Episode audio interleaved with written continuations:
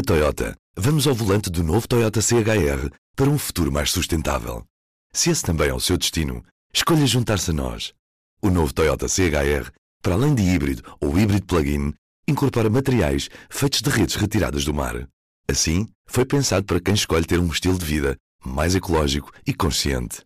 Cada escolha conta e escolher o novo Toyota CHR é ir mais além pelo planeta azul. Saiba mais em toyota.pt.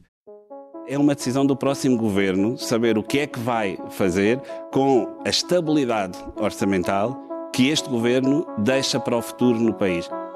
Viva! Eu sou o Ruben Martins e este é o P24. Antes de tudo, estabilidade. E porque hoje Mário Centeno apresenta o programa de estabilidade, tem em estúdio Sérgio Aníbal, é jornalista da secção de Economia do Público. O que é que vai ser entregue nesta segunda-feira? Que documento é este? É um documento que é apresentado por todos os governos de, da zona euro, nesta altura do ano, em abril, com os planos orçamentais para os próximos quatro anos. Portanto, neste caso vai ser entre 2019 e 2023. Que novidades é que se esperam deste documento em relação àquilo que foi apresentado o ano passado? Pronto, este documento tem, tem várias particularidades em relação aos programas de estabilidade anteriores que o governo português eh, foi apresentando. Uma delas é o facto de ser antes de eleições legislativas. Portanto, este governo a traçar um plano orçamental que tem que ser cumprido ou, ou não cumprido pelo futuro governo. E, portanto, isso cria algumas limitações. Mário Centeno já disse em entrevista ao público que é um programa de estabilidade, não é um programa eleitoral. Portanto, em princípio, o, governo irá evitar fazer uh, grandes promessas, grandes uh, definições de políticas concretas que depois uh, teriam que ser, teria que ser o, o futuro governo a pô-las em prática ou decidir não, não o fazer. Portanto, poderá ser um documento mais de, com os grandes números, definição de uma estratégia global, mas sem eh, casos em concretos. E, portanto, nesse aspecto, este programa de estabilidade terá menos detalhes, em princípio. A outra grande particularidade deste documento é que chegámos a uma altura em que as finanças públicas portuguesas estão a cumprir uma das exigências das regras europeias, que é um déficit estrutural de zero. Em princípio, Portugal, de acordo com as contas do Ministério das Finanças, vai cumprir esse objetivo já em 2019. Ora, isto faz deste documento também um, um, caso raro, não é? Porque geralmente os programas de estabilidade são feitos para cumprir metas europeias. É uma das coisas que está por trás de todos os programas de estabilidade que os governos portugueses têm apresentado ao longo das, dos últimos anos. E neste caso, como esta principal regra está já cumprida, eh, não há a exigência de eh, se ter que planear reduções de déficit significativas nos próximos anos.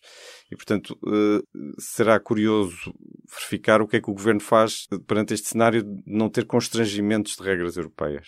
Mas o que se espera é que se mantenha na perspectiva um déficit zero ao longo destes próximos quatro anos. Sim, é essa a expectativa de manutenção do déficit estrutural, que é o déficit que não leva em conta a situação da, da economia, o que pode significar no déficit nominal, que é aquele que é geralmente mais falado, uh, mesmo assim pode haver oscilações nesse, nesse valor e eventuais reduções, mas há ainda alguma expectativa em relação ao que é que o governo vai fazer, porque no último programa de estabilidade, do que foi apresentado em abril de 2018, o governo previa, mesmo depois de atingir uh, os, as, os objetivos definidos pelas regras europeias, uma continuação do processo de consolidação orçamental, ou seja, de reduções de déficits que continuassem a manter um ritmo elevado de redução da dívida pública, que, é, que em Portugal ainda é muito elevado, ainda estamos acima dos 120% do PIB. O governo agora terá outra oportunidade para definir essa estratégia, agora já mais rapidamente, já a partir de 2020, não é? E, portanto, poderá ter aqui a opção de abrandar o ritmo de consolidação orçamental de forma muito significativa, ou mesmo travá-la, Uh, o que daria possibilidade, por exemplo, uh, fazer mais ao nível do investimento público, fazer mais uh, ao nível da função pública de recuperação de salários, aumentos salariais.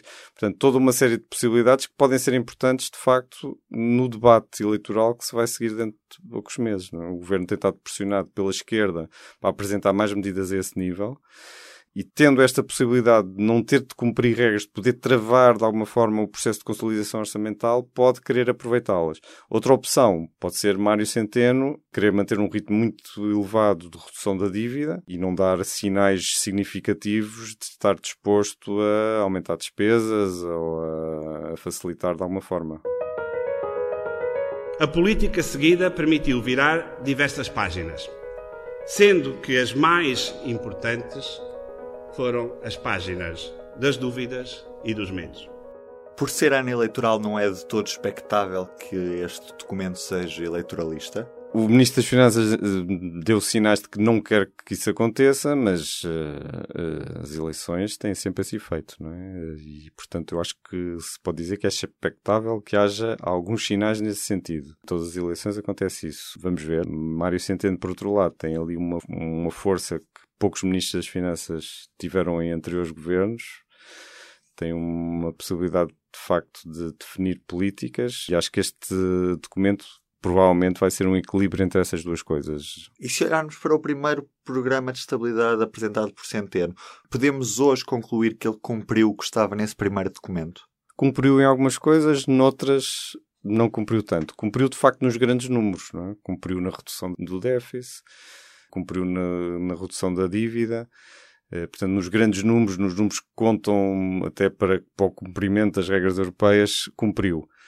Uh, noutros números, por exemplo, como o investimento público ficou abaixo do que foi delineado inicialmente, bastante abaixo. Na carga fiscal também ficou bastante acima do que estava delineado. Portanto, uh, pode-se dizer que cumpriu as metas do déficit, as metas da dívida, mas de uma forma um pouco diferente daquela que tinha sido traçada. À custa do investimento público e uma carga fiscal muito elevada. Sim, entre outras coisas, foram dois fatores importantes.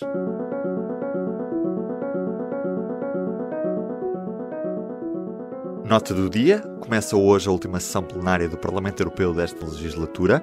Em Estrasburgo, os eurodeputados vão votar novas regras para proteger os trabalhadores, em especial aqueles que têm novas formas de emprego. Outro ponto de destaque está no programa InvestEU, que incentiva o crescimento e a criação de postos de trabalho e que tem como um dos redatores o português José Manuel Fernandes. O InvestEU é um novo programa que reúne 14 instrumentos financeiros num único, com o objetivo de aumentar o investimento público e privado na União Europeia. E é tudo do P24 por hoje. Um bom dia e um grande abraço. O público fica no ouvido. Na Toyota, vamos ao volante do novo Toyota CHR para um futuro mais sustentável. Se esse também é o seu destino, escolha juntar-se a nós. O novo Toyota CHR, para além de híbrido ou híbrido plug-in, incorpora materiais feitos de redes retiradas do mar. Assim, foi pensado para quem escolhe ter um estilo de vida mais ecológico e consciente. Cada escolha conta e escolher o novo Toyota CHR é ir mais além pelo planeta azul. Saiba mais em toyota.pt